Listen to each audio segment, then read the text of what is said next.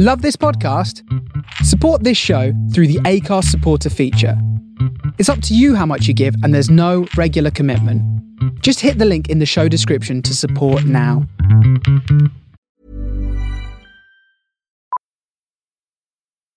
Millions of people have lost weight with personalized plans from Noom, like Evan, who can't stand salads and still lost 50 pounds. Salads, generally, for most people, are the easy button, right? For me, that wasn't an option. I never really was a salad guy. That's just not who I am. But Noom worked for me. Get your personalized plan today at Noom.com. Real Noom user compensated to provide their story. In four weeks, the typical Noom user can expect to lose one to two pounds per week. Individual results may vary. Ever catch yourself eating the same flavorless dinner three days in a row? Dreaming of something better? Well, HelloFresh is your guilt free dream come true, baby. It's me, Keke Palmer. Let's wake up those taste buds with hot, juicy pecan crusted chicken or garlic butter shrimp scampi. Mm. Hello Fresh. Stop dreaming of all the delicious possibilities and dig in at HelloFresh.com. Let's get this dinner party started.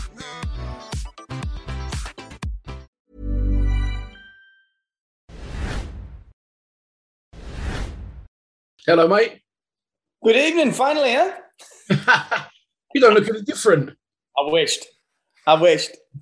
It's so strange for me because I was 11 when you joined me at Wall. Right. Well, I was, yeah, I was, I mean, obviously, I was working stuff out. Yeah. I mean, I was, you know, when I see the photograph, my first photograph of like the, you know, the team picture day, Yeah. and at that point, I'm about to become a father, and and I look at myself, and I'm I'm 24, but I must I look about 10. This little cheeky little fringe thing going on, where all the all the kids have got on now. With the honestly, it's ridiculous when I see the first when I see the first like team photograph, like individual one from, um, you know, putting putting the Lions kit on. It's a, it's amazing. It's just ridiculous. It's ridiculous how young I look. You got like, you got a little bit of a cool going on later on as well. haven't you? A little, bit, a little bit of a slick back. I've had, to be fair, I've had all sorts over the years. When I was at Forest, there was a kid who did the program, uh, and he said, "How would you feel about me putting like a?" Because obviously at the time I was the captain. He said, "How would you feel about putting a montage of all your different hairstyles?" I went, "Don't you ever dare even think about it, because there were some rascals." But there you go. There you go. Bad Dedicated follower of fashion, not. Yeah, yeah. I've, I've had some. I've had some bad ones down the years. I'm just glad to be clinging on to it now. Uh, yeah, but yeah, I always say the one the one thing I'm always glad for when you see some of the lads who I played with, and and to be fair, I've been doing I've been I've been doing some work with uh, with Paul Ince and Alec Rae, and obviously Alex Alex follically challenged. So uh, so I, all I, all I would say is exactly what you said. I'm glad to still have some at my age. Do you know what I mean? I was with them the other day, Paul Ince and Alex Rae. I was doing. Um, Oh, yeah, yeah. Well, I've been doing. Um, obviously, when Incy took over in the caretaker role, um, as you do, I just sent him a message, wished him all the best, and then he just said, "Well, what you doing?" I said, "Well, you know, I'm I'm I'm doing this work for the agency since I came back from China, which I was away for like nearly two years." Um, and I'd just become a grandfather, so I said, you know, the agency work gives me a bit more flexibility on the diary. And he said, "Well, do you not want to come down with me and Alex?" And I said, listen, I, I can't commit full time. I said, I'm up here. Um, obviously, you are where you are. I said, you know, I'd love to help in any way, shape, or form I can. Um, I said, but for what you and Alex are going to be doing, I can't, I can't do that because, you know, I've promised these guys at the agency. Uh, we just merged with another another agency, and I just said, you know, I need to be out and about watching games and supporting the clients. And so I had a word with the, uh, I had a word with because we just joined. Remember John Regis, the Olympic sprinter. Yeah, I do. Big, powerfully built one. Yeah. Yeah, yeah. So Yeah, John has a company called Astra. Uh, I was working for another company when I came back from China, and Astra had split away from. Uh, they they used to be with another agency called Stellar, which is a huge organisation. Yeah. Um, they'd pulled away from Stellar, and and John and his ex-wife uh, Jennifer had set up Astra Partners. Um, uh, but they obviously they're purely athletics, and through a friend of a friend, they said we're looking to start up a, a football division. So the guys who I was working with, a company called the Sports Agents, um, again, just through a connection of a connection, they just said, "Would you be interested?" So yeah, so that's only only got. I mean, it's only just been launched on LinkedIn today. We've on. I mean, we've been we've probably merged maybe about a month, but it's only just been officially launched on LinkedIn today. So, so basically, again, you know, I had, I had, to, I had to have that commitment. I promised John and Jennifer. Um, but then I said what I said to Paul and to Alec. I said, listen, if if you want anything, I can I can I could do a day a week, but unfortunately, that's all I could do. So, so to be fair, for the last eight weeks, I've been going down for a day a week, just doing some work with them on the training ground, which was great. Um, because I haven't been doing any coaching since since I left uh, since I left China, really. So, yeah. it was nice to do a bit of that. Nice to reconnect with Incy and Alec, um, and and thankfully, um, thankfully that you know the eight, eight, weeks in and two weeks to go, you know they've got the job done that they went in to do, which is to mm. keep them up and and hopefully you know they can whatever they decide to do moving forward, they can start planning and uh, putting things in place. But no, it's been it's been good, good, two good people. Alex, yeah, I mean Alex, funny. I mean he, he hasn't changed, has he, over the years? Huh? He hasn't other, changed. other than the loss of the Barnet, yeah. other than... funny enough, I work for a PR and sports management company called Off Limits Entertainment, and my boss right. is, is his agent. Oh, is it right? Yeah. Got yeah. And we was doing something with um, Select Car Leasing. Got yeah, yeah. Our our um, my boss also is Judd Trump's agent, and he's sponsored oh, yeah, yeah. Select. So we we got together and it was uh, Judd versus Paul Ince for like a, a, snooker match sort of thing. Yes, I did hear about it. And Alex has just rocked up and he's spotting the balls. Alex putting the colours back on. I'm like, what is going on here? But we've just started. Um, I'm head of content production, but we they've just started a, a, a football agent side. We just signed Jermaine Defoe today. Oh bloody hell! Wow, yeah, well done. do, do export stars, but we also we're venturing into like current players now as well. So. Yeah. So what do you mean to, to kind of on for the entertainment circuit, if you like? So no, well, we already did that, but now they're going into like professional football as well, getting them oh, contracts oh, okay. for clubs because my boss used to be a football agent for years. Jimmy Irwood, his name was. Right. Um, so yes, so uh, doing a similar sort of thing by the sound of it. Uh, listen, it's it's it's very different for me. Not something I ever saw myself doing, but as I say, I've spoken to the guys two years ago when I, I mean, literally just after I'd agreed to do the Chinese thing when I came out of the FA. Um, and I said to them, listen, uh, I knew I was going to come back last June because I, I knew that um, my daughter was expecting in August. So I needed to be back in the country. Mm. There was a good cut-off point with the Chinese because we just qualified for the next round of the Asian qualifying for the World Cup. And then there was obviously September, October, November, December.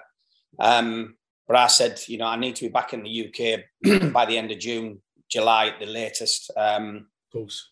So I came back. I came back in June. Um, like I said, became became a grandfather, and then I, I just reconnected with the lads from the agency. They said, you know, do, do you still want to come on board? So we sat down and had a chat, and I said, you know, for the for the because I'd been away this last stint, I'd been away ten months without being able to get home because of COVID and visas and etc. Mm. So I just said, well, this gives me a bit more flexibility. I get to see my girls, I get to see my granddaughter, um, and you know, still get out and watch football, still speak to coaches, managers, etc., etc., which I've done. And yes, yeah, so, so it was for me. It's kind of just given me a good opportunity to have a bit of time for me for myself, but also reconnect with all the lads I know in football. And as I say, you know, and, and then it was the extra thing with with Incy and Alec was just was just a nice little a nice little difference. Um, and as I say, thankfully, you know, the work that we've done, you know, as, as poor as Reading have been, unfortunately, it's it's just been enough to get get us over the line, you know, and the you know, the 12 games since Alec and Paul went in, you know, they've they've managed to win four, lose five, and and, and draw a couple. So, you know, mm. they've done the job that we went in to do, which is brilliant. And it's nice to have been, you know, even just a small part of that, you know. Yeah, it's just mad, you know, how just staying in touch with people and having a chat can open doors, can't it? Yeah, well, it was just one of those. Like I said, me and Incy, uh, because we, um, you know, Incy came to Middlesbrough for a spell towards the end of his career, and we just, you know, we just had a connection. You know, um, obviously from when I was down south, you know, I, um, I, had, a, I had a, I had a little connection with with Ian Wright, Les Ferdinand, um, and Incy was, you know, they're they're really close anyway. So I don't know, it just seemed really natural, and Incy and I have just kept in touch randomly over the years. Um, doing our various things. And then uh, yeah, it was just it was just a message of good luck. It was simple as that. And then he said, well, "Why don't you come down?" Um, because obviously the work I was doing at the FA was was was leading the out of possession thing. Reading had conceded a silly amount of goals, and he just said, "We need we need to put some structure into the team." So so that's what we did. We set off and just give them a bit of structure. Um, and as I say, thankfully we've. Uh, got the job done with a couple of weeks to go, and just hope I just hope that they don't go flat and, and lose the last two because they, I went to watch them on Saturday against Fulham. They weren't very good, so um, you know, in the concession of goals, they were okay going forward, which they've been all season. They can score, but when possession turns over, they, they they're pretty poor. So I just I just hope that even though the job's done, they've got a home game on Saturday against West Brom. I just hope they get something out of that, and then if they get battered at Luton on the final day of the season, well, that's that's fair enough. But I just hope for the home fans they get something on Saturday. You know. Yeah, wasn't they four one down against Swansea? Come back four four. Yeah, it was ridiculous. I mean, yeah, because I'm like, you know, I've been to some of the games, and sometimes I have to go and watch my clients. So, I, you know, I said to Incy from from day one, I won't be able to get to all the games. Certainly can't be involved in what you and Alec are doing. Um, so yeah, so I'd been to watch a game, uh, a, a, youth game on the morning, came back and watched that, and then watching watching it unfold, going a goal up, and then two one down, three one down, four one down. You just going. And I said to Incy and Alec, after the game, I feared for a six or a seven. And to be fair, so did they. But then as soon as Thomas scored, you could just feel momentum shift in the game. And Swansea yeah. went and, and Reading got got the tails up and it ends up with a 4-4. But as a as a coach who's uh, who's trying to stop them conceding goals, it's not something I want to see. Do you know what I mean?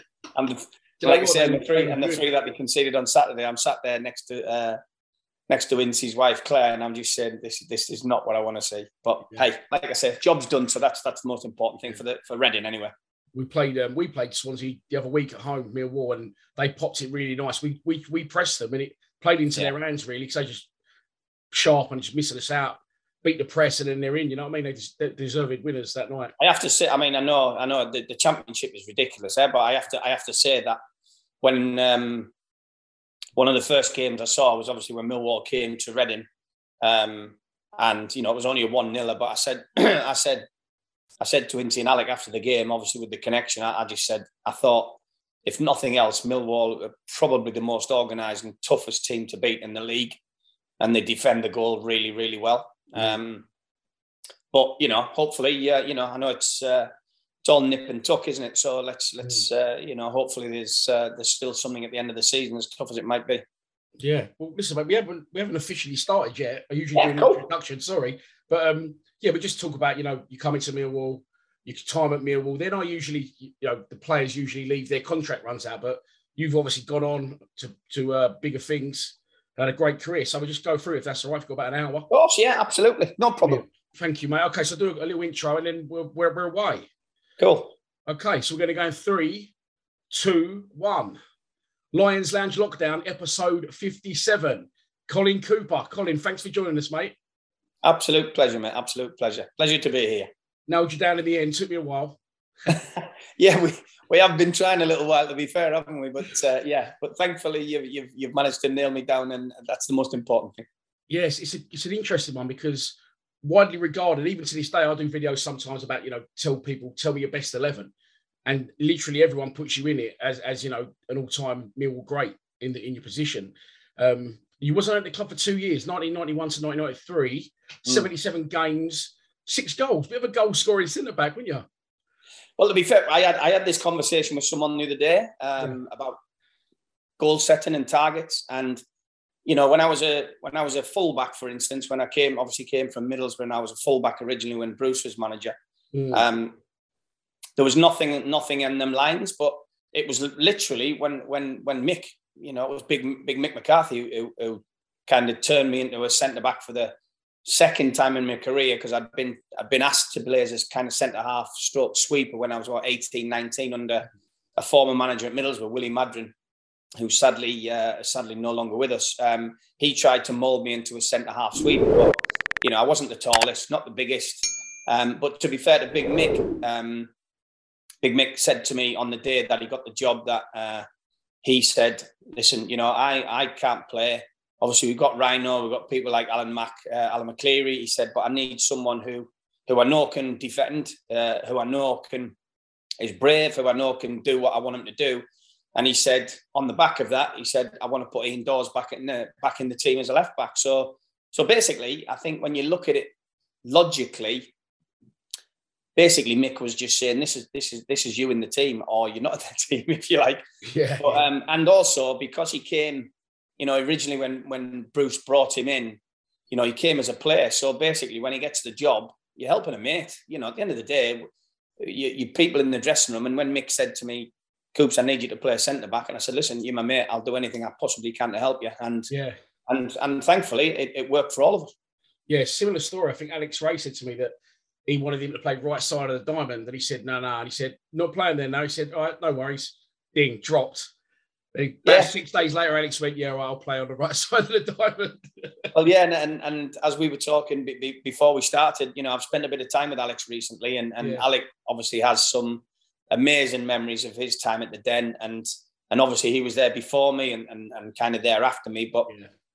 you know, if you think of you know, if you think about the youth team that Tom Walley had around that time, and you think about some of the players that were in the football club at the time, you know, Millwall have a lot, you know, and, and players who were before me who, who had fabulous careers, you know, the, the ones that you don't even need to mention, you know, the likes of Cass and, and Ted, Teddy Sheringham and people like fabulous football careers. And the club has to take an awful lot of credit. And especially if you look back at that youth team in particular under Tom Walley, and you've got people like Ben Thatcher, Andy Roberts, Kenny Cunningham, and you can, you know, it's, mm. they produced some wonderful players down the years. And, Definitely. and yeah, so I think, uh, you know, everyone, everyone outside of the club has the perception of Millwall, but I think we all we all know the real Millwall inside is is a club who, yeah, you, have got to wear your heart on your sleeve. You've got to you've got to prove that you're worthy you're wearing the badge, but also the people want to see you try and play decent football. And mm.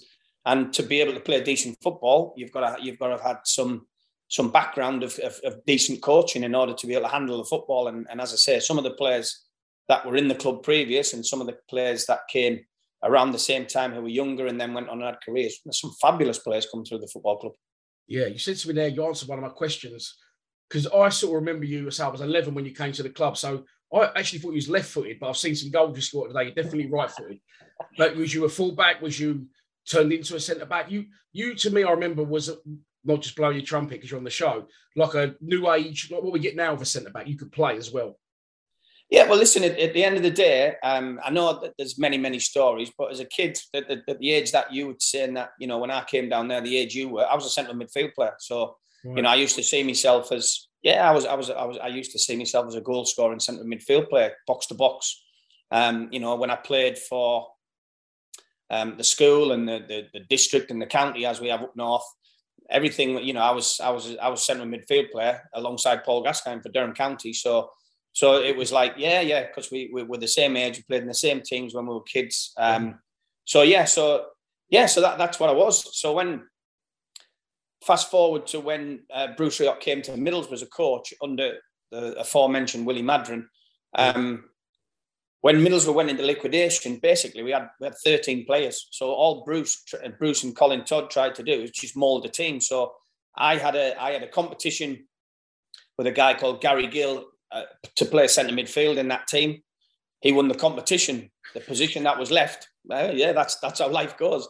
The position that was left, and Bruce Rioch and Colin Todd helped me enormously through them through them early years. Um, was was left fullback, and you're right. I am. I'm absolutely ninety percent uh, right-footed, and you know I can I can swing the lead from time to time. But um, yeah, I had, to, I had a lot of help um, from from Colin Todd in particular.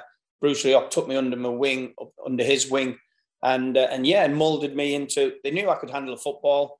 They knew I could run. They knew I could jump. They knew I could defend. It was just a case of turning a central midfield player into a, a, a right-footed left back, if you like. And yeah. yeah, and as you say, if you think about some of the ones down the years, it's it has certain advantages. You know, when you're defending, you're always defending on your strong side, as in crosses coming from the opposite side, you're always on your right foot obviously trying to help the attack. That's that's when you found out a little bit as I as I was over the years. But yeah, so the the switch in itself wasn't so drastic because um because yeah, I think you know the things as I, as I spoke earlier, the things that Big Mick when he took the job signed me as a person were okay. I'm not the size of Big Mick. I'm not the frame of Big Mick, but he knew I could handle the ball. He knew I was prepared to put my body on the line. He knew I could jump and he knew I could play. So I think when he asked me to play a centre back when he first got the job, it was a case of listen, this is something new for you. You're you're coming out of our dressing room with mates, and we'll all we'll always do something to help our mates. So yeah, and it, it luckily I have to, and it, it, there always is a, a sense of, you know, things can go really well or they can go really wrong. And I have to say, for the rest of my career, I have to say it was a genius move. And I've, you know, that that was it from that point on. I played in midfield a few times, when I was at Forest. I pushed one up, um, but primarily, you know, the, the career that I had. Um, when Mick put me in the team as a centre back, and then from there on for the next X amount of years, well, 12 years, you know, I was a centre back. So, so yeah, it, it's amazing how these little things happen in football. Yeah, definitely paid dividends as well, didn't it? Moving on. yeah, for sure. I know it's um, I know it's a Mill podcast, but it will be absolutely criminal of me if I didn't ask you about Gaz and what he was like. Amazing. Uh, listen, I've, I've just, you know, I've, I've watched the, the, the documentary that's been on TV. Um, the the things that I always say about Paul are, as I say, um, I know, I know what he went through as a kid. Um, you know, with with some some tragedies. You know, because uh, one of the guys who I was an apprentice with at Middlesbrough was his best mate. Right. And you know, there's a story about one of Gaz's best mates, his little brother getting hit by a car when he was when Gaza was only eleven. Right. Um, and that that Gaz's best mate was a guy called Keith Spraggon, and Keith Spraggon was an apprentice at Middlesbrough with me.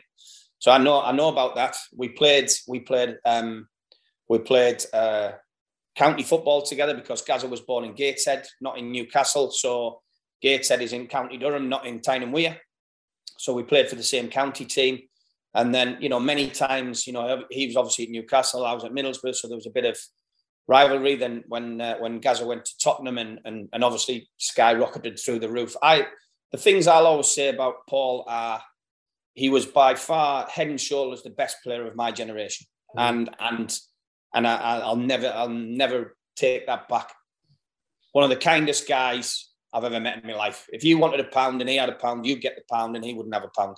Yeah. yeah. Um, the other stuff, some of the stuff that you know is talked about and, and rightly so, is that basically he would do anything for a laugh, anything, anything. I mean, and like even even when he came, he came back, he came to Middlesbrough a spell. When I went back to Middlesbrough when I was thirty one, Paul came back, and you know, even some of the, some of the things is it's it's ridiculous. It's ridiculous what he would do just to just to get people to have a laugh and a giggle and and and make other people laugh. And you know that we all we all have we all have flaws. We all have things. Um, but again, you know, my my the, the things I would always say about him is absolute genius.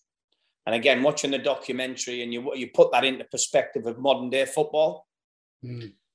Geniuses can slot into anything. He would be an absolute superstar right now because of because of what he could do with the football. You talk about people who can, you know, when you people when a lot of teams are trying to beat a low block, if you like, and having the ability to to go past someone to break a line instead of you know we see a lot of tick tack passing and etc etc. Gaza had an un, un, unbelievable ability just to drop his shoulder and go past people. Strong, quick, could create, could score. He could fit into any generation. So mm. you're right. Um, some of the things he would do would would certainly be a little bit over the edge for me as a person. But hey, Ever catch yourself eating the same flavorless dinner three days in a row? Dreaming of something better? Well, HelloFresh is your guilt free dream come true, baby. It's me, Keke Palmer. Let's wake up those taste buds with hot, juicy pecan crusted chicken or garlic butter shrimp scampi. Mm. Hello Fresh. Stop dreaming of all the delicious possibilities and dig in at HelloFresh.com. Let's get this dinner party started. Hiring for your small business? If you're not looking for professionals on LinkedIn, you're looking in the wrong place. That's like looking for your car keys in a fish tank.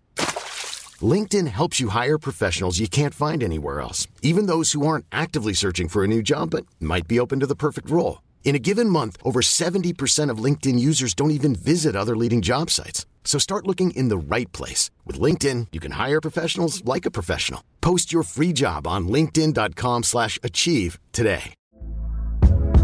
Hey there, it's Michelle Norris. I'm host of a podcast called Your Mama's Kitchen. When I travel, I'm usually looking for a way to find a taste of home when I'm not at home. And one of the things I love to do when I am at home is entertain. And Airbnb allows me to do that. When I was in California recently, I rented a house that had a great kitchen. And when we were sitting around the table, we're all thinking, we're in someone else's house. Someone could be in all of our homes as well.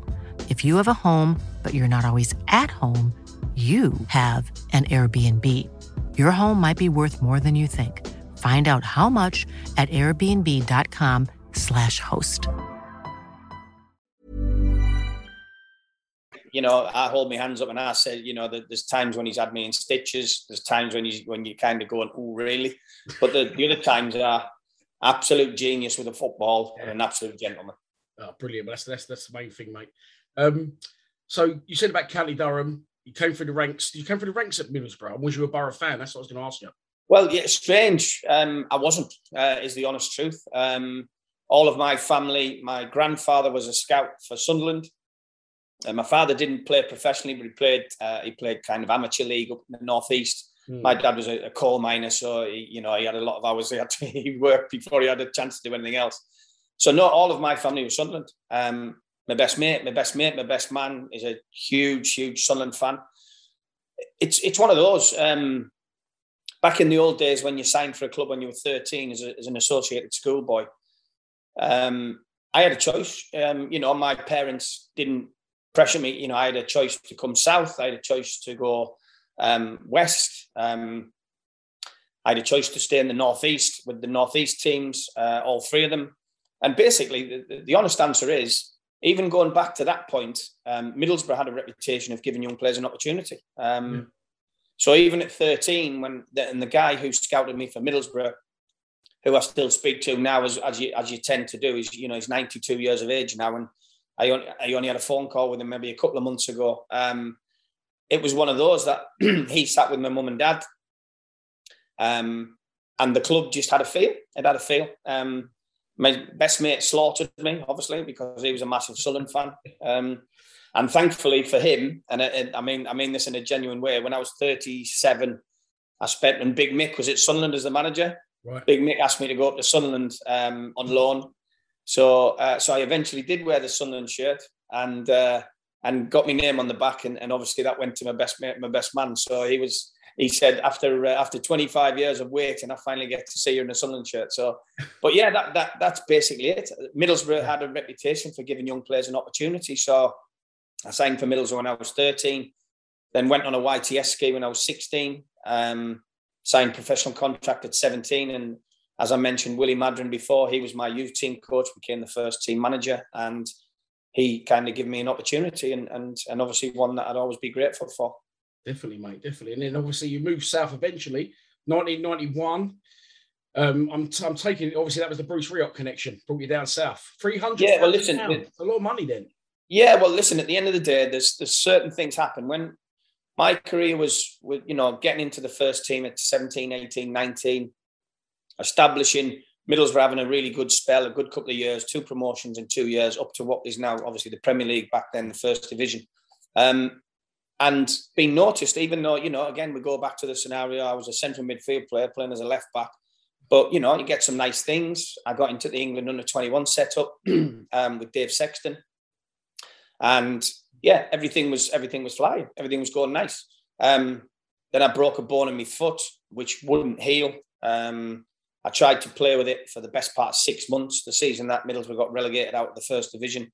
Um, tried to tried to plow on within you know as we did back in them days with injection after injection after injection eventually caught up with me. Um, and that that niggled with me for probably about a year.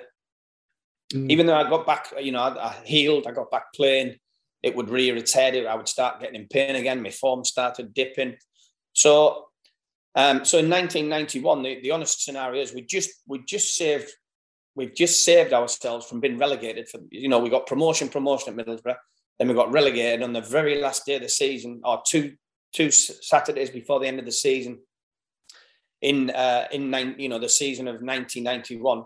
Yeah, we basically saved ourselves. We beat Newcastle four one on on on I think the last Saturday of the season or the season or the week before, and And in that summer, I was due to get married. Um, I knew hand on heart that my football career had leveled off. It wasn't doing that anymore. It leveled off and it was starting to dip. Yeah. So in that summer, I was getting married, and basically Bruce got into me and he just said, "Listen, why don't why don't you come with me?" He said, "You know what I think about you. Come down, play, enjoy your football again. You've just been married. It'll be a new start for you and your wife." Um, so you know, having had the discussions with everybody, we said, "Well, why not?" Um, and you're right. You know, even even though my career was was was dipping, that's a fact. Um, everything became very fresh, excitable again. And you know, in, in, all fairness, I remember when I came down. I think it was in the uh, in the fanzine, or it might have even been in the South London Press. You know, some people saying, you know, we paid three hundred thousand for this guy. Um, you know, having seen him play a few times, you know, over a, over a year or two, we might get half a million quid back. Um, so to be fair, I think you know it was it was a, it was a decent gamble from Bruce, really, because like mm-hmm. you said, three hundred grand wasn't to be sniffed at back in them days. No. Um, and even though it didn't quite work out for me and Bruce in that initial spell when I came down, um, thankfully, um, you know, Bruce went on and, and, and obviously forged his career. Um, you know, we had a decent spell, just fell short in that second year. You know, we finished seventh with Mick as the manager. Um, and yeah, it, it, like I say, it then the career went again, which was amazing because I was, you know, you, you're then getting into the realms of 25, 26, and really, you know, it's like everyone says at, at them points, you're supposed to be in your prime. Um, but no, I, and I have to say, you know, Big Mick knows that the summer that I went away on holiday, um, and with me and Mick were in contact because you know there was interest from Nottingham Forest. They'd just been relegated, obviously, into the same league. Mm. And Big Mick just said, "Listen, Colt," he said, "I don't want you to leave. I can't afford. I can't afford to give you a new contract of what you're worth. What I genuinely feel as though you're worth. Millwall can't afford to turn the money down that Nottingham Forest are offering. So therefore, my advice to you as a friend and as your manager is that you go and speak to them, and we all we all have to get on with the rest of our careers. And yeah, it was tough. It was tough because you people don't realise, you know, we we were quite settled. You know, we were, we were living just outside of Locksbottom at the time. You know, um, like I said, we had we had one daughter and, and one on the way, and and yeah, you, you, you don't you don't expect things to happen, but in football they do, and they happen pretty quickly. So I was on holiday. I had a conversation with Mick.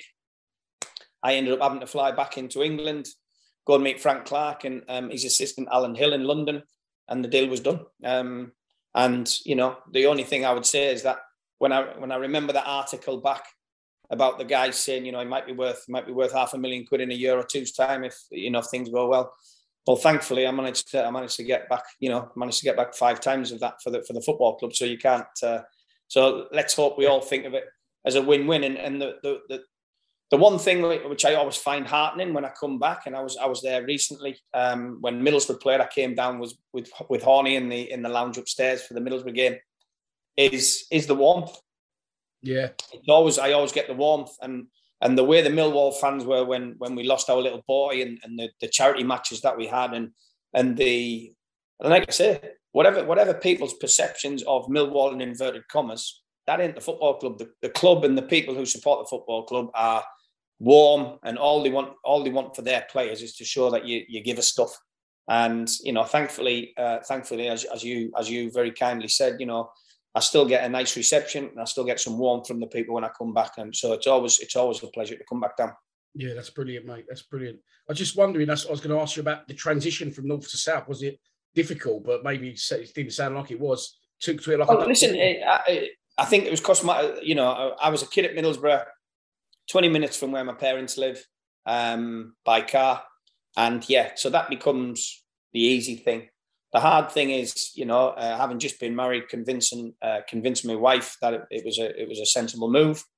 Um, but we, we we chose we chose to give it a go, and um, and as I say, you know, initially we spent six months in a in a flat in Beckenham, um, and then we moved into a place. Actually, we actually moved into a house next door to John McGinlay, and I don't think I don't think McGinn was too happy that we'd kind of moved. I mean, literally where was we that? Didn't that, was, know. that wasn't in Welling, was it?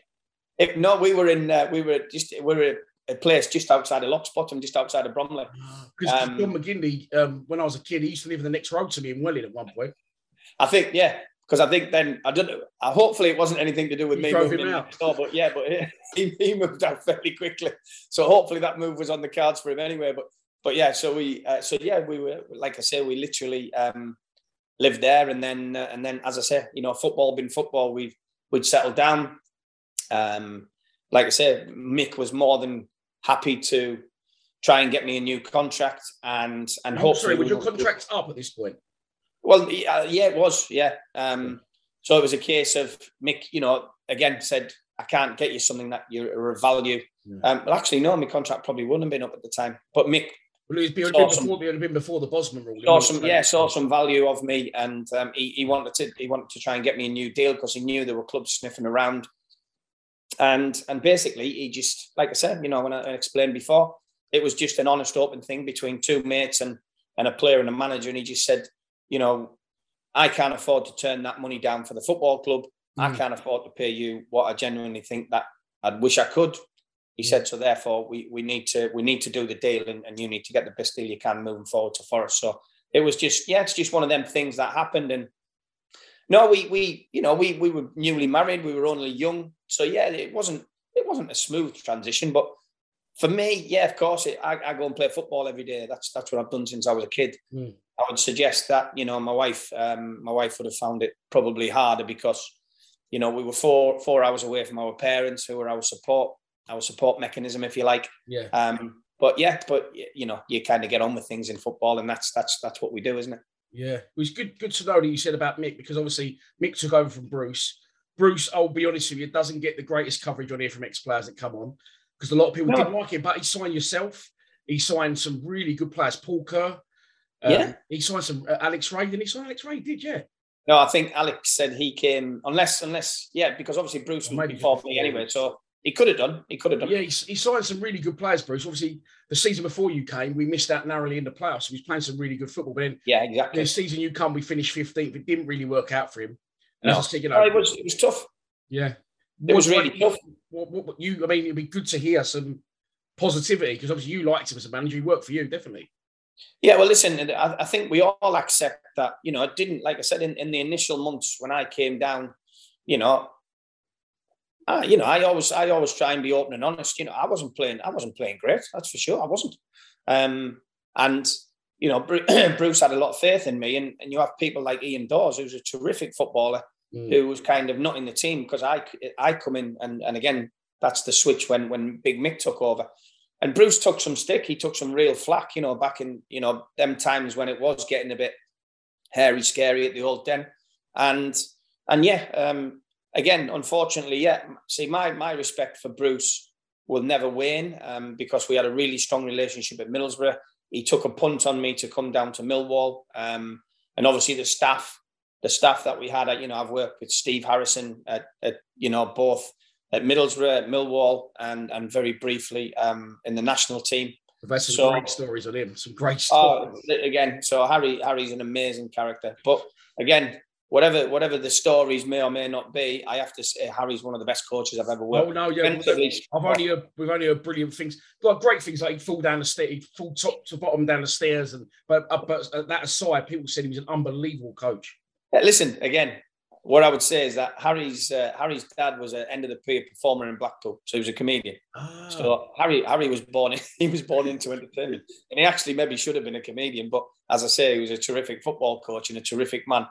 But yeah, literally, I mean, when you say li- anything, you spoke about we spoke about uh, Gaza. Um, Harry Harry was Harry was hilarious, and when you talk about for dressing room relaxation, for banter, for getting people a bit of togetherness, Steve Harrison is is is the best. He's the best I've had in, in throughout my career because he's just he has that really good connection with players and and and the hierarchy. And, and as I say, for, for getting people together, getting people having a laugh, having a joke at the right time, in all fairness. Um, but that was a slightly different thing. So Harry was working really hard, and and obviously Bruce was the manager, and my my relationship with Bruce was very authoritarian. Um, you know, going back to Middlesbrough, clean shaven. We always had to, you know, we always had, even though I didn't need to shave when I was 24, um, everybody had to be smart, uh, clean shaven, and and have a, you know, respect and honesty and trust. And So there was a bit of as, as good of a coach that Harry. I think Bruce found it really difficult that Harry's relaxed side was probably a bit too relaxed for him. Yeah. But it worked and it was working, but it, it just, you know, unfortunately, like, you know, these things happen in football clubs. Yeah, it just wasn't quite working for the club at the time. Um, so they needed a change. Harry had left under a bit of a cloud, which I was, again, really hard for me because Bruce had made me captain. And obviously there was some, really some strong characters in that Millwall dressing room at the time. And and that won't have gone down too well, even though, you know, they were teammates, they would always support. So I had to sit down and have a chat with with um, with Bruce when Harry left the club, just saying I thought it wasn't a good thing to do to let Harry go. Not only was he a brilliant person, he was a brilliant coach, and we needed we needed that. Bruce saw it a different way, so so unfortunately Harry left, um, and thankfully went on and had a, a fantastic career at other clubs. Mm. Um, and yeah, and then very shortly afterwards, you know, it turned a little bit not great for Bruce, but yeah, we we still speak. I had a conversation with his son Gregor, who who is now academy manager at uh, Wigan the other day, and and we still have very very you know a very very strong bond, uh, and always will do because he he was always he was very good for me as a as a person and as a player really. So yeah, Yeah. I can understand the guys who were at Millwall when Bruce came in and probably tried to put that you know that that stern kind of authoritarian stamp onto the football Yeah. club probably just rubbed up some people the wrong way, and that happens. Um, but no, great man for me, We great played man. We played some great stuff under him. We scored some scored a lot of goals as well, didn't we? Yeah, yeah. Um, again, because I know for a fact that you know he, he was he was a, he was a terrific coach as well, Bruce. Um, and and I have no doubt in my mind that when he came to Millwall, he would have tried to get Colin Todd on board, um, and maybe it was just too it was maybe just too far for Toddy. And um, yeah, so when I when I came down here and, and he had Ian McNeill with him, and, and obviously Harry was in the building. Yeah, it was it was very different, but yeah, it just sometimes it works and sometimes unfortunately it doesn't. But as I say, Yeah. in football, things happen to us all, and we we we have to get on with it, don't we? Yeah, it's just I think a lot of the time where the players can jump on board. And like you said, he went on to do really well at Bolton, which in turn got him the Arsenal job, didn't it? So fair play to him. I actually was um I track I'm always looking for people online, you know that. So I tracked down his son. Before it'd be nice to get Bruce on the show. I don't know if he'd do that sort of thing, but give his side of the story. Well, listen, I would I would suggest knowing because I've I mean he lives in Cornwall now and and and lives a very relaxed as you know he's uh, and again he we we kind of meet up occasionally at the uh, you know we we did a we did a get together for all of the lads who played for Middlesbrough in 86 87 when the club went into liquidation then we had our double promotion because one of the players a guy called Gary Parkinson who's actually a year younger than me um, developed a, a syndrome called locked in syndrome so basically, his mind and body are sharp as a tack, but his body doesn't work. Um, out, yeah. And he's been he's been in that state now. I think for I think about fifteen years. Um, so his family, his wife and family are amazing. So we got we got together probably about five years ago, maybe maybe not as long as that. Five years ago, um, back up in Middlesbrough, and Bruce drove up from Cornwall because, as he always said, there's that there's certain points in your life and your career that a certain group of people will have a connection, and that group of players from that time in Middlesbrough will, will always have that connection. And and and I'm sure you know the likes, like I say, Alec will speak very fondly, and you know the the reunions that'll happen with certain certain teams at Millwall, you know, under George Graham, etc., etc. Them them Yeah. bonds are never broken between between players, really. So so yeah, it uh, for me, great man. Um, and you know, I, I wouldn't have a hard word or a bad word said about him, but that was because we had a we had a history before I came to Millwall. No, it's good to hear, mate. Because obviously he was a good manager, and you know, didn't work out for Millwall like you said. But he did have or clearly other places. So he must have done something right along the way. You know, don't work out every single time. But he leaves the club. Um, so that first season for you at the club was nothing really. I mean, I looked down to try and pick something out. Uh, I picked out your free kick against Leicester. I don't know if you must remember. It's an absolute rocket. How are you, Yeah. how are you convincing the manager to let you on set pieces as, a centre back? fair, I'd scored I'd scored a few free kicks again in my youth, and and and again the one the one thing that you know. So when Bruce, so when obviously Mick was in the building when Bruce was there. So when Bruce was there, he knows because we spent quite a lot of time on ball striking. Because I, you know, I, I was always um, when I was a midfield player back as a kid, I would always you know score from long distance, and so Bruce would put me on free kicks, uh, knowing that you know we'd done a lot of work on being able to bend and fade and so so yeah so so that ability, that ability, thankfully, has always been there, and you know, it, it carried on. It carried on in my career, thankfully. But you know, at certain points in your career, you've got to accept that if there's a free kick from somewhere, there's certain people that will take the free kick. So mm. you know, I, I could take a free kick from long distance, but for instance, when I moved to Nottingham Forest, there's a certain Mr. Stuart Pearce who says anytime the ball's within 25 yards, you're not getting anywhere near it.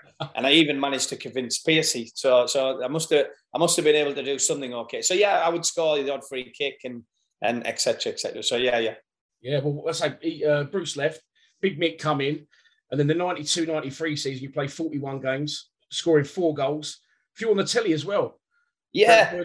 Um, we did. We got a, we got a few games. We got a few games that season. I mean, to be fair, we we played some really good stuff. I know we got we got knocked out. I know we fell just a little bit short, and we got you know we got knocked out of the cup by Arsenal after replaying Dave Seaman saving three of our five penalties. I remember. I watched um, it earlier, so I was going to ask. Yeah, um, so it's like yeah, so it's one of those that you know we we played some good stuff, as you say. When you think about modern modern football coaching, and you mentioned you know previously about Mick asking Alec Rae to play on the right side of a diamond for me, for me, that's genius. When I was when I was managing at Hartlepool, I, I, I played a diamond because I feel it's a it's a really good formation. So it's a, it's it's it's finding the right people to do things. So, but yeah, I mean, we played some good football. Um, we had a few, like you say, we had a few live games on the telly. Um, I got a bit of recognition, a couple of man of the matches on them games from. I think Theo Foley was the uh, was the was the was the guy who was the pundit at the time. So so that was nice, and you, you, again adds to that little bit of recognition that you're gaining. We have we have some really really good fixtures against Arsenal again, which elevates our status. But unfortunately, we we, we fell just that little bit short. Um, you know, I think I think we finished seventh, and I know I know we weren't in danger of getting into the, the playoffs, but you know we we were the next best, and it was just a shame that we didn't really have that little bit extra just to just to push because you know, we, we were we were a decent side to finish seventh in the championship, and the championship doesn't change from then to now. Still a crazy league.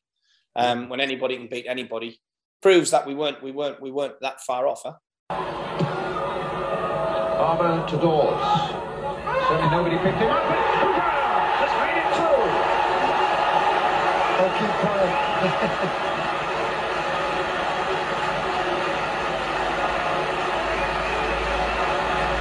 Well, that's certainly uh, cleared your point, Brian. They are going for goals. That's a great goal. Absolutely great cross. Great header. Super goal. So Theo, keep quiet. No, it was loads of goals that season. I think a big change would have been the formation of the partnership, John Goodman and Jamie Moralee, and then Malcolm Allen just behind them. Mad Malcolm, yeah. been on. Yeah, Malcolm was a see. Malcolm was a really clever footballer. Um, yeah. Really clever footballer. Um, I mean, obviously, you know, he played for Wales and and and, and had a fantastic career himself. Um, so Malcolm was a clever footballer, as you said. Jamie Moralee came in. Jamie was like, you know, he was like uh, like Will o' the Wisp. He was everywhere. You know, he was a really a really enthusiastic runner, and so yeah, so and yeah, we did. We like I say, we created. We were creative. Um, like you said, I had this conversation with, with Alec Rae just last week when we were chatting when I was down at Reading. Um, that you know about midfielders and, and having that instinct of you know danger as a midfield player, but also having that instinct of when's the right time to break forward and on the back shoulders of your of your opponent and, and sneak into the box and score. And Alec was fabulous at that as well. I mean, Alec was a fantastic scorer of mm. spectacular goals as well, but he also had a really really canny knack. So playing on the right side of a diamond actually gave him more opportunity to, to sneak in on the back. And um, so yeah, we were we were all right. We were a decent team. We just we were just a little bit short of, of the better ones in the division, unfortunately. You mentioned it uh, briefly. The FA, sorry, not the FA, the League Cup game yeah. against Arsenal. A little bit of for you of a taste of things to come because you was going to move to the Premier League. Did he right play that night? Was it? yeah, yeah, yeah. So when people ask me a question, which is when when they mention about you know, because obviously I was only a centre half for, like I said, the last fifteen years of my career. Um, and so when people mention it, Ian Wright for me was was was was the thing I think which sparked me into can I actually, you know, how, how good can, how good can I be? Because mm-hmm. Wrighty's movement is phenomenal. His speed and strength is phenomenal. He's obviously really aggressive, but given half a chance in the right area, he scores. So when I, when we did play against them, and Wrighty was playing, a you've got to be completely switched on and concentrated because his movement is brilliant off your shoulder. If he gets half a yard on you, you can't catch him, and he's going to score. So, so yeah, you're right. Um, not that it was ever in, in in the thought process at that point, but when you're playing against people of that ilk, and then you go on to play against really top end strikers, um, it does. And at the time, that second season, when you were playing against people like Andy Cole, again, who goes on and has a phenomenal mm. career, mm. and his movement and his speed and his finishing ability when he was at Bristol City, um, you know, it, again, absolutely phenomenal. So, but yeah, I mean, uh, thankfully, I've I've I've become um, over the years, uh, you know, Ian Wright and myself have, have had some some decent um, some decent competitions. We became friends, um, so every time we do see each other around and about, still have good crack. And and as I say, he was alongside Alan Shearer was probably the two best strikers, English strikers of my generation. You know, one for sheer power, pace, speed, strength, but Wrighty. They, what they both were, they were capable of looking after themselves. So if I tried to kick them, happily, happily go into a fight, um, and I, to try and stop them would probably trying to kick them was probably the only way I could stop them. Um, but they were both phenomenal finishers, phenomenal movement, and like I say, you give them half a yard and bang, it's a goal. So, so yeah, it was it was an eye opener for sure. But one that you're right stood me in good stead um, moving moving forward into me in, my career after that. Makes me uh, laugh with Ian Wright because obviously we, we played him that year and then we played him a couple of times in the FA Cup 94, 95, 95, 96. He has a bit of a ding dong with Kasey Keller. He's getting serious grief from our fans. And then a few years ago, he did, I think it was the Watford game when we beat 1 0 in the FA Cup. And he says, Oh, I grew up around here. I'm a Millwall fan. Now he's a hero now because he's yeah. Yeah. Well, to be fair, you know, he, he again, you, you kind of, you kind of, again, I, I always had that, the, the, the things that the strikers I played against, you know, again, I would, I would go to war with anybody, knowing full well, if I'm brutally honest, you know, and I, and I, I kind of did realize at certain points in my career that you, I'm prepared to go to war with anybody because sometimes going to war with them is the only way. But with the likes of Shearer and Wrighty, and there was others, of course, but they're the two that stand out in my mind that would quite happily go to war, but then would take you the other way and, and score goals. And, and two phenomenal strikers. But Wrighty obviously had that real that real edge, that real, you know, that real aggressive edge as well. You know, he would he would happily hurt you, happily score, and happily rub it right in your face. well, we've spoken about strikers. Let's speak about your central defence partner, which I believe is a Mill legend, Keith Stevens. What was he yeah. like, Rhino? To be fair, I have to say, when when people give when people give people legend status, sometimes I, I am honest that I, I feel as though it's not it's not deserved. Yeah for Rhino, it's 100% deserved. Uh, a more dedicated. Listen, we, me and I was having Alec, I was having conversations with Alec Rae about this. Only, like I say, only in the in the time that I've been spending with them down at Reading. You know, people like Rhino deserve that status. I mean, we we had we had some good times and we had some fun, but dedicated, hard as nails, got the best out of himself in every inch he possibly can. Was never going to be the quickest mm. but would always be very, very competitive, was a leader, was respected in the dressing room, and a harder footballer I've yet to meet on a football pitch. Someone, and I know you had Terry, Terry Hurlock, who I never played with Terry, but I know Terry was uh, in that kind of ilk as well. But a harder footballer I've never met in my career. A harder footballer, harder working, but a genuine nice guy. And he he was one of the ones that when I came into the dressing room, and there was a few Northerners at the time, you know, the likes of myself, Ian Davison, Ian Bogie, Paul Stephenson. You know, we had a few, we had a few Northerners in the dressing room at that time. But Rhino was always one that you felt as though you had to impress. Um, mm-hmm.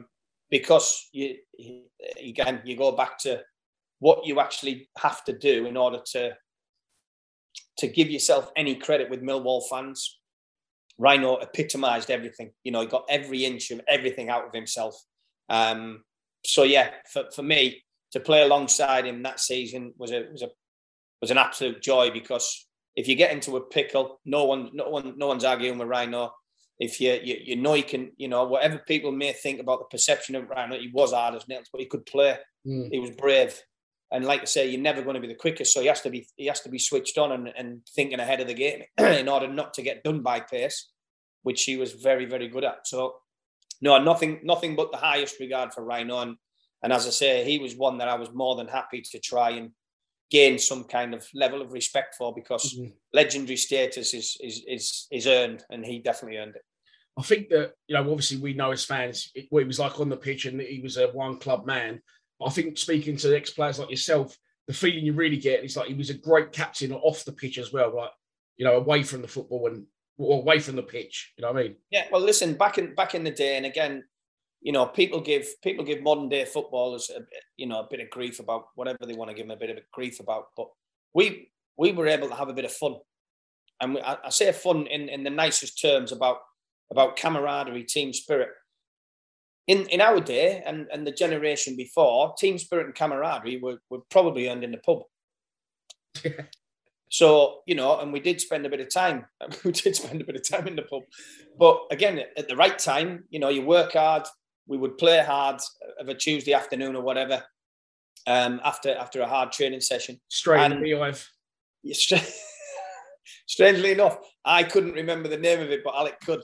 And uh, and Alex Alex not Alex been sober for twenty years, so so it just shows his his memory's absolutely spot on. I couldn't remember the name of the pub, but you're dead right. When he told me, I went, oh yeah, was it? but yeah, but people like Rhino and and like I say, Alan Mack, um, you know, people like that. Uh, yeah, I think you've got you've got to have, and again, because I had it at Middlesbrough, if you like, you've got to have people in the dressing room that that have that core of of, of Millwall, if you know what I mean. So in order to gain respect, in it, you'd have to show that you were you you were prepared to be prepared to go to war. Mm. You were prepared to you, you know, like I say, people's perceptions of Rhino is that it was just hitting hard and but no, Rhino could play. Rhino could play and on and off the pitch, he was a great man. And like I say, we, we had we spent some time together. We all we all had a bit of fun at the right time.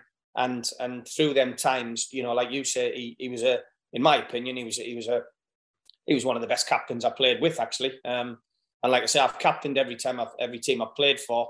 But the people that I've played under and captains that I've played under, when you talk about people that have something within their core, you know, I had it with Stuart Pearce at New at uh, Nottingham Forest.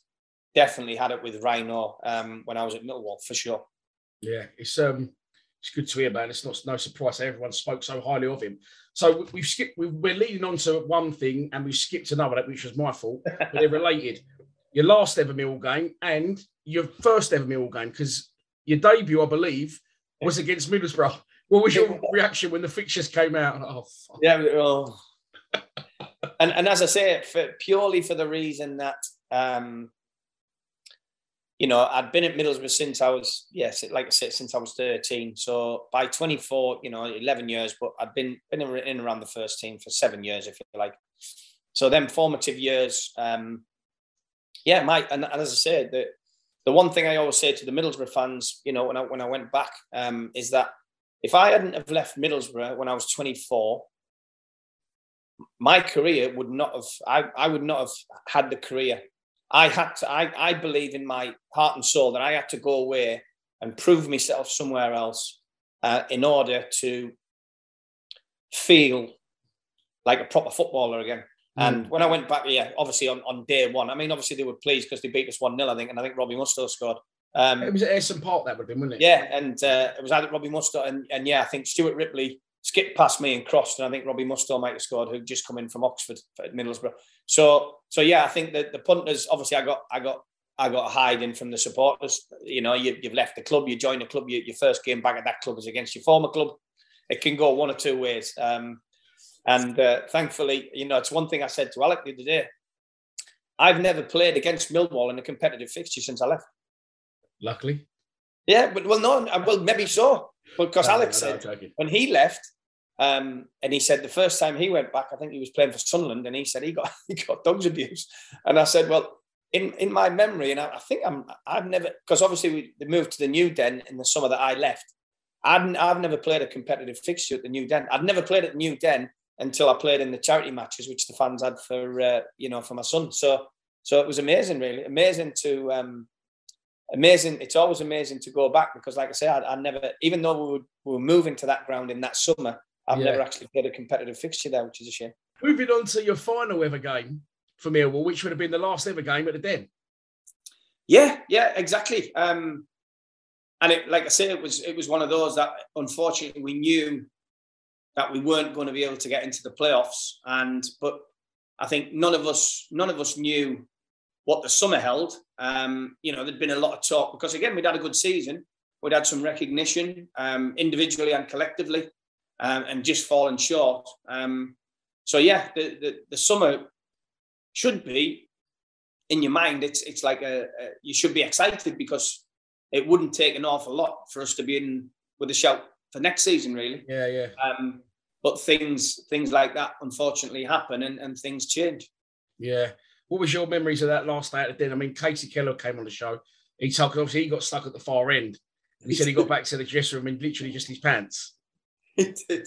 I we remember because we know we knew for a fact, like you say, Kasey. yeah, we remember Kasey getting because we I think we were all uh, we were all wondering where he was at the, uh, sat in the dressing room. But no, um, no, I have to I have to be brutally honest. I, I, got down the tunnel pretty sharpish. Not not for any other reason other than you know we just saw everybody ready to go, and I just think we all we all just thought exactly that. If we don't if we don't get down the tunnel sharpish, we're going to be out here. We're going to be out here for hours. So, so no, you're right. I remember when Kasey. I remember when Kasey came back in the dressing room and just his pants, and all, we were all just sat there, just. and it was uh, quite a funny moment to say the least. If we don't get down this uh, this changing room quick, pretty quick, we're going to get Kaseyed and end up in our pants. Yeah. Remember, I think, yeah, I think more, more well. I think Kasey, Kasey was thinking that after. I think Kasey was thinking after punters were coming down the tunnel with him, even even in the, even in his pants. Brilliant. So you spoke about obviously you left the club then in that summer. Um, you spoke, Mick, you know, handled it really, really well. And this is what I said um, before we went started the show. Usually, this is the point where you go, well, your contract ran out and blah blah blah. But obviously, you went on to the Premier League, not in a Forest, one point seven million pound, which was a lot of money, followed in, in the footsteps of Teddy Sheringham, who'd left the point yeah. two years before. Yeah, exactly. Yeah, and obviously Teddy had, yeah, yeah, obviously Teddy left, yeah, left left Forest when I did to go to Manu, and I was to Tottenham, I forget. Um, but yeah, so literally I came into Millwall when Teddy had just left, and then I went into Forest as Teddy's just left as well. So I never actually, I never actually got to play with Teddy, and you know we had some good ding dongs over the years as, as players playing against each other. But uh, yeah, he'd, he'd, have been one, I think, for sure. Again, if you take a little step back, if if we'd had Teddy in the team, as good as Mali Allen was, if we'd have had someone like a Teddy Sheringham in the team who could create and score, we, we would have probably been a bit closer to the playoffs than we ended up in the end. Yeah, well, listen, you had a fantastic career, over 600 appearances. So don't worry, I'm not going to make you talk us through the Forest and then back to Boro. But yeah, I just want to talk a little bit also about post playing. Did a bit of coaching, did a bit of managing. You ended up um, as part of Gareth Southgate's under 21 team. Yeah, well, it's it's it's again things happen. Um, so when I went back to Middlesbrough and I, you know, 31 um, from Forest, um, it was kind of you know, I got to I got to 35, and then it's kind of, you know, um, at the time, you know, Brian Robson took me back, and you know, and I, I kind of I kind of knew that I wanted to do something to. I don't. I think give back sounds a bit cliched, but I knew that when I was a kid, and when I was a young player at Middlesbrough, anybody who any of the older players who had a vested interest in me as a person, they would come and put their arm around you, have a chat with you, it's how you doing? Is anything that you need help with? Blah blah blah. Always for me resonated. Mm. So when I became that player, when I when I went back to Middlesbrough, I always had a I always had a thing for any of the any of the younger players that came into the first team squad. Excuse me, I would always try and make sure they're okay, feel comfortable. Is there anything that we can do to help you? Um, so it felt it felt natural to. As soon as I finished um, really competitively playing. I mean, I, I didn't retire I was 39, but really competitively, I wasn't. I probably wasn't playing from 37. Mm. Um, but the, the, the club itself had said, you know, we want to. I was still fit. I was still part of Steve McClaren's squad, even though I didn't play very regularly. Um, I was always there, ready, and and and I would spend my time the afternoons. I would spend working with Dave Parnaby in the youth team. Then I would start on my coaching qualifications. And me and Gareth, and obviously Gareth um, got kind of thrust into the manager's job um, after the uh, UEFA Cup final in Eindhoven when Steve McClaren left to go to England. So Gareth became the manager, and um, and basically at that point, I was the under 18 coach at Middlesbrough, um, looking after the youth team. Mm. When Gareth got the manager's job, we'd obviously we again going back to to mates. You know, we we'd been mates first and foremost. We'd been in the dressing room. We were both we both went on our coaching journey together. You know, we started with our A license and went through to our pro license. We did that together. Um, and when when he got offered the manager's job at Middlesbrough, he said, you know, we're both very inexperienced. He said, I need to get on with this. and he had Malcolm Crosby with him at the time, who was a good man, uh, still is a good man and a, a very good coach. He said, you need to continue with your coaching. So I moved up to the, the reserve stroke under 23 group as it would be now um, and worked in that for six months. And then by the Christmas, I was working in the first team setup with Gareth anyway, um, you know, just because he felt as though he needed me. We had one brilliant season, and then unfortunately Middlesbrough got relegated the year after. Um, and and you know, I left Middlesbrough when Gordon Strachan came in after Gareth. I left in the summer of, I think it was 2008, 2009, maybe. Um, and yeah, so basically, uh, in that period, you know, I then I was assistant manager at Bradford City. um, had a short spell, well, I had a spell back at Middlesbrough again. Got my shot as a manager at Hartlepool. And then after I left Hartlepool in 2014, you know, I was out of football for 18 months. Um, and then the FA were changing. Um, Gareth had gone in to the FA as a, like, um, to work under Sir Trevor Brooking. He wasn't one of the national coaches. He was, he was, uh, he was working alongside Trevor Brooking, um, Sir Trevor Brooking. And and gaining some experience. Um, and as you say, then there was a point where Gareth was appointed uh, under 21 head coach, mm. and you know they had a they had a they failed to qualify out of the group in 2015 for the under 21 Euros, um, and then they decided the FA decided they were going to do a restructure, um, as in they were going to um, they were going to split the game into in possession, out possession, and, and transition, and basically, I was asked if I was interested applying for one of the positions. Um, I did, and um, and yeah, after after uh, the FA's rigorous interview process, which it is, thankfully I got I got a job. Um, and originally, it wasn't I wasn't working with Gareth. Uh, originally, I was appointed as um, lead out of possession coach, which meant plotting how the England teams would look without the ball from under 15 all the way through to the senior team at that point, they didn't have a connection really between the development process and the senior process. Um, and then, yes, yeah, so yeah, so then I was asked if I want, when I first went into the FA, Gareth said, Do you want to come to the Toulon tournament in the south of France with me and Steve Holland um, as an assistant? Um, and I said, Yeah, of course, that'd be brilliant. So we went down to Toulon that year. And thankfully, that was the start of the England development process. It's their their golden time, if you like. You know, from 2016 through to 2019, England England development teams won more. Uh, you know, we had um, we had under 17 Euro runners up. We had under 18 world champions. We had under 19 Euro winners. We had under 20 World Cup winners. The under 21 team who I worked with uh, with Gareth and then on with Aidy Boothroyd. We got knocked out in the semi final of the Euros in 2017 in Poland um, and against Germany on penalties, strangely enough, and then won the so we won the Toulon tournament three years on the bounce. So yeah, it was a really really strong period for England development football. But in that period, um, there was that changeover. You know, when Sam Allardyce got the England job and then didn't have the England job, oh, yeah. and basically they put Gareth in as, as temporary charge. Um, and Aidy Boothroyd came from the under 20s to take over as head coach for the in a temporary charge of the under 21s. And Gareth just again said, he said, you know, you you need to stay with Aidy and the under 21s and stay with that group.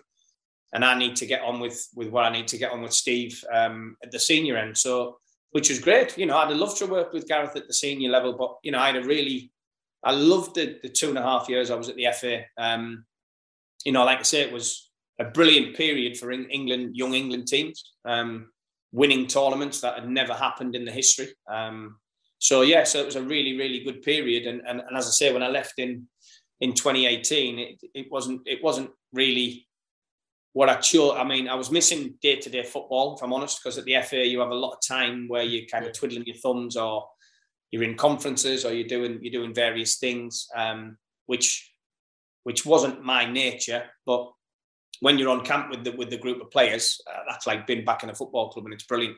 Um, so yeah, I, I, didn't I didn't leave the FA. Um, you know, it was it was a it was a hard one to leave there really, but as I say, on, on the back of that, you get other opportunities. But thankfully, I have to say, and what happened when obviously when Gareth accelerated up to the senior group is we had the development pathway. And obviously you see that so at the very when I was in the FA, you had Jude Bellingham, who was captain of the under 15s with, with Kevin Betsy, um, who was the head coach then. And now you see Jude Bellingham has gone through the pathway all the way to the senior team. Yeah. Purely and simply because he's a super talented young man but because that pathway is now there, and I think you know we took an awful lot of an awful lot of um, what Germany had been doing. Yeah, restructure. We plotted, we plotted, yeah, we plotted a lot of the restructure around the pathways that the Germans had put in place, and obviously Joachim Low coming from um, you know the youth development teams to be the senior manager and and mm. bringing the players through that development pathway. And I think we had a lot to learn from the Germans. Um, and thankfully, just before I left, we had a we had a conversation with the German coaches, and they were wanting to learn from us again. You know, what are you doing that we can learn from? And strangely enough, you know, because of that that kind of rivalry that everyone is is there without a shadow of a doubt. There's a lot of collaboration between both FAs to try and make football even better. So that's really? yeah, yeah, it's really strong, really strong. That you know, there's a conference every couple of years to share ideas and share you know, again, just trying to make youth development better, trying to make young national teams better, which ultimately will make the senior team better. So I think, mm. you know, thankfully, I think thankfully for us as a nation, you know, Gareth had had that structure there. Yes, we undoubtedly have some unbelievably talented players, and we have some leaders, you know, that we spoke about with people like Rhino. You know, you've obviously got leaders within that dressing room, whether they wear the armband or not. Um, and like I say, you look at the likes of you know, the lads who've come through, the Marcus Rashfords, the Jadon Sanchos, the Jude Bellinghams, the Phil Fodens, the etc. etc. And you can go on and on and on. And, and, it, and it's it's been a really brilliant, it's a really brilliant treadmill that these lads have, have just been able to come through. Um, I think our team's so good, but it's so young still, isn't it? Yeah, exactly. And and while we know that process still goes on, I mean, obviously the youth teams are not as prevalent in winning tournaments anymore. Um, but the process is still in place. and obviously, there's been another restructure since I left, um, where they've kind of changed the structure around again to try and develop and help and improve. And as I say, you don't see the England youth teams winning major tournaments, unfortunately, at the moment, but st- we're still producing decent players, thankfully.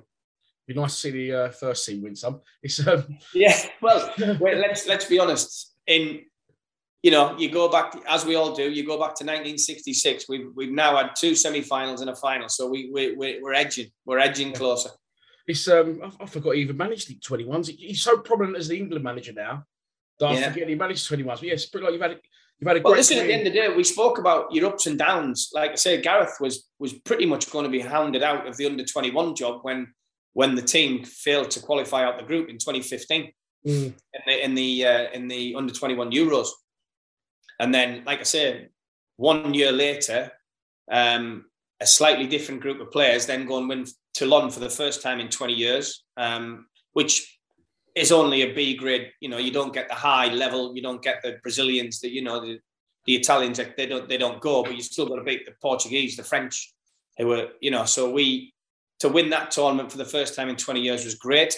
Um, and then, as I say, that that period thereafter, with these players coming through, you know, the likes of, like I said, Jude Bellingham playing at 15, and then you've got Phil Foden and Jadon Sancho and Marc Guéhi, who's now obviously come to prominence playing it, playing in the under 17s uh, Euros, which Steve Cooper was the head coach of. Mm. Um, and then you've got people like Dominic Calvert Lewin, Tammy Abraham winning the under 20 World Cup in South Korea. So the, the, the pathway is there. And, and, and thankfully for English football, and, and I say this hand on heart, not just because he's a mate, and, and not because we've had a lot of a lot of journey together through our coaching, etc., is that if Gareth hadn't been the senior team manager, if we'd have still kept cherry picking someone from somewhere else, we, this wouldn't have happened. So mm. I think we have to we have to think it was a it was a genius selection, even though Gareth thought he wasn't ready at the at the time. Um, you know, he's obviously grown into it and has been the most successful England manager since Alf Ramsey. So we're not too far off. No, no, he's done really well. Good to be like to know he was part of it. It must be like something special. Do you know what I mean? No, great. As I say, when you when you see the teams and, and obviously the coaches who are involved, and like you say, you've got someone like Steve Cooper who's come from a completely youth development background yeah, no, um, at Liverpool um, to go into the FA's setup, um, show himself as a, as a very exciting young coach with some really good ideas, and then do the jobs he's done at Swansea and at, at Forest um, is amazing. You know, it just shows that um, it just shows that you know the, the the selection of coaches and you know sometimes young coaches who haven't played football, who haven't played football at a certain level, yeah, don't, don't carry baggage.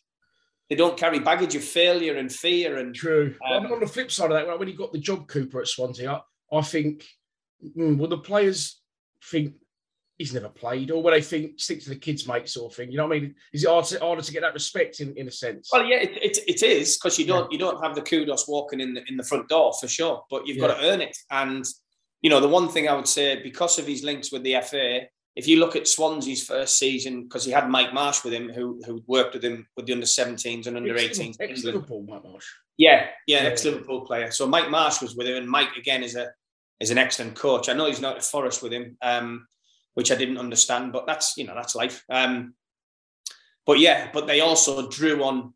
So they had uh, at the time, I think Marc Guéhi went to, to Swansea, uh, Rhian Brewster went to Swansea. So they, they they brought in some top top quality young young footballers who were probably ready for Championship football. Um, so as well as molding the players into a style and, and a and a and a philosophy, um, which was in Steve and Mike Marsh's kind of vision, if you like. They also had the ability to bring in some really top talent, which you know, which both give them some backbone and, and some good footballers to play from front to back, and in people like Rhian Brewster, the people who can score at the drop of the hat. So it, it, yeah, so the he's done it. I think he's done it really well, Steve. Um, I think he's you know, and, and and as I say, because obviously I have a long uh, association with Nottingham Forest as well. It's nice. It's nice to see them on the rise again because, you know, again, it's one of the things I always say. I think, The I think they're going up now. I think this this year. well, yeah, and they've. So I left. I left in the summer of '98, um, when both Middlesbrough and Nottingham Forest had been promoted. We were promoted as champions, and Middlesbrough came second. Um, Nottingham Forest were, were relegated the year after and have not been back since. So it's it's a real shame for them. And and um, yeah, let- fingers fingers crossed anyway. But you know, Gareth, yeah, you know, really enjoyed working with him and Steve Holland in the FA setup, and I'm really really chuffed that that's continued. You know, certainly in the years um, in the years after I, I left the FA. Mate, I, I could talk to you all night, but I don't want to. I don't want me to drive you too. mad. So, well, um, I skipped over your England caps, which I, I apologise for. Yeah, two caps. I apologise. But um, we'll wrap it up with um, two questions I always end with, Millwall related. If you could go out tomorrow with three of your ex teammates, your old Millwall teammates, game of golf, night out, whatever you want, which three you picking? Well, to be, I think it would depend on which way the night goes. um, you know, if you're talking, if you're talking about we're going out for some, uh, if we're going out for something sensible, then not sensible because I think the lads that we played with, we, I don't think we did much sensible. We we had a right, we had, no, we did. We had, like I say, even though we were all either young families, fathers, we, we had we had a good laugh. Uh, I've always kept in touch with Alex, and, and as I say, I've just reconnected with Alex recently over at Reading. I've been doing a bit of work with him and Paul. So Alex would definitely be there. Now, would it would it be Alex uh, of of 2000 of, of 2022 or would it be Alex of 1992? That would be the question. Alex would definitely tell me it would definitely be 2022 and not 92. You want Um, 92? but we all recognise that we, we we had we had some fun, and Alec was Alec was always front and centre. Um, but as I say, he's uh, he's a he's a very different man to what he was in, in 1992. So Alex would definitely be amongst it. If you're talking for sheer, uh, Rhino would be there for sure. Um, you know, because we had we had some good times. Um, and the third one would be a difficult one because you could go you could go someone like Malcolm Allen again who would do anything for for a laugh. And him and Alec Rae bounced off each other like nobody's business back in the day. It would be it could be somebody like a John McGinlay who again is a, is a crazy Scotsman. who would, you know, you, you'd have definitely have a good laugh. Somebody like an Aidan Davison, who's a big daft Geordie goalkeeper, who's nuts, full stop. He's been on the show, um, Aidan. Yeah, he's mad. Um, brilliant. But again, if you think of Aidan Davison 1992 to Aidan Davison 2022, again, two completely different people. Yeah. Um, but we all we all change, we all get older. So yeah, I would I would suggest that um, yeah, I would suggest that Alec Rae, Keith Stevens, and Aidan Davison would be the three I would choose. Brilliant. But then, it, if if I'm if I'm allowed, I'd obviously take Mick with as well because Mick, you know, Mick was Mick was both a friend, a manager, and a player. And uh, yeah, I'm sure I'd enjoy a game of golf with Mick, but not maybe not the other side. Do you, know, do you know what I heard him on the Millwall official podcast? Like the club have got an official um, like podcast, and Mick was on it, and he was great value. Like he's swearing and the stories he was coming. Mick, the, he's, a, he's a brilliant bloke. I mean, we you know we we've said many times, you know, the the, the times that we had with Mick, um, you know, and, and again, this is no disrespect to Bruce, but we just, I think Mick Mick basically got Millwall because he was as tough as he was, you know, he was as tough as he was as tough as a docker. He was he was hard as nails, but again, he was he was a footballer. You know, if you think about Mick McCarthy's career, mm. it's phenomenal, absolutely phenomenal. Played at home and abroad. Obviously, played in World Cups with the Republic, managed the Republic. Absolutely phenomenal football career Mick had, and and thankfully, again, he's another one that even after all these years, we still pick up the phone occasionally, say hello, and he's just a just an absolute diamond of a fella. So um, so yeah, if, yeah, for for catching up purposes and and and some good, honest, open conversation, Mick would Mick would be amongst it. But if we're just going back to 1992, it would be a toss up. It would be a hard toss up between Aidan Davison and Malcolm Allen, but it would definitely be Alec and, and Rhino. Brilliant, mate. And if you could pick one standout memory from your time at the club, yeah, be? yeah, really difficult actually. I mean, again, if you if you think about, um, and I think the the memory bit is is the is the hard one for me. It's like you say, you know, I look back and, and if you think about yeah, like you say, over 600 league appearances and 700 and odd, yeah. and trying to trying to pick out things. I, I, think you know it's always so it's always nice to score against your old club, which I managed to do against Middlesbrough one time at the Den. Um, again with a nice free kick against Kevin Poole, who was it was like an ex teammate. Um, I think I think in in on the whole, I think the experience that I gained more than anything. Again, you know, remember when I said to you back earlier I had to I had to go and rediscover myself as a footballer, really, and to be given that opportunity. So the memory would be the people that I met, um, and when I came back down to the club for the Middlesbrough game only a few weeks ago, the people that came over to say hello, who've been associated with the club in all the time that I've been away and were with the club, then I think it's more. I think it's more a case of the two years could have been ten years because here we fitted a lot into the two years but also the the memories that were created. And, and as I say, on the back of you know the tragedy that my family um, went through, the Millwall fans, for only having been at the football club for two years, the Millwall fans were there, one hundred percent. You know they couldn't wait to do things. It was the first place that um, it was the first place I went uh, because they were the first group of people that got together to try and show show a bit of love and to try and raise money for for the charity that we were starting. So I think rather than in memory, it would just be the fact that Millwall, Millwall, even though I was only there for two years, that the people have always had a really kind word, really warm welcome and reception when I come back, and they were there when I needed them. That's brilliant, mate. That's really good. And say, um, your little boy, your charity you started up. Do you want to? You still going with that? No, no, we uh, because uh, because you know, unfortunately, um, Finley would be 22 now. Um, so no, we we we closed the charity down uh, in 2019 because he'd have been an adult, um, and we were raising money for children's charities because obviously he was only a baby when when we when we lost him. So so no, we we closed it down after 12 years. Um, we raised almost three quarters of a million quid and give it away to children's charities. So we just feel as though the legacy in his name was done. And um, and yeah, because he would have been an adult when we closed it, we just felt it, it, it had a it had a quite a poignant end, really. So, yeah, as I say, the Millwall fans were unbelievable through that time, and I'd never be able to thank them enough. That's brilliant, mate. Well, there'll be plenty watching this, hopefully, for me.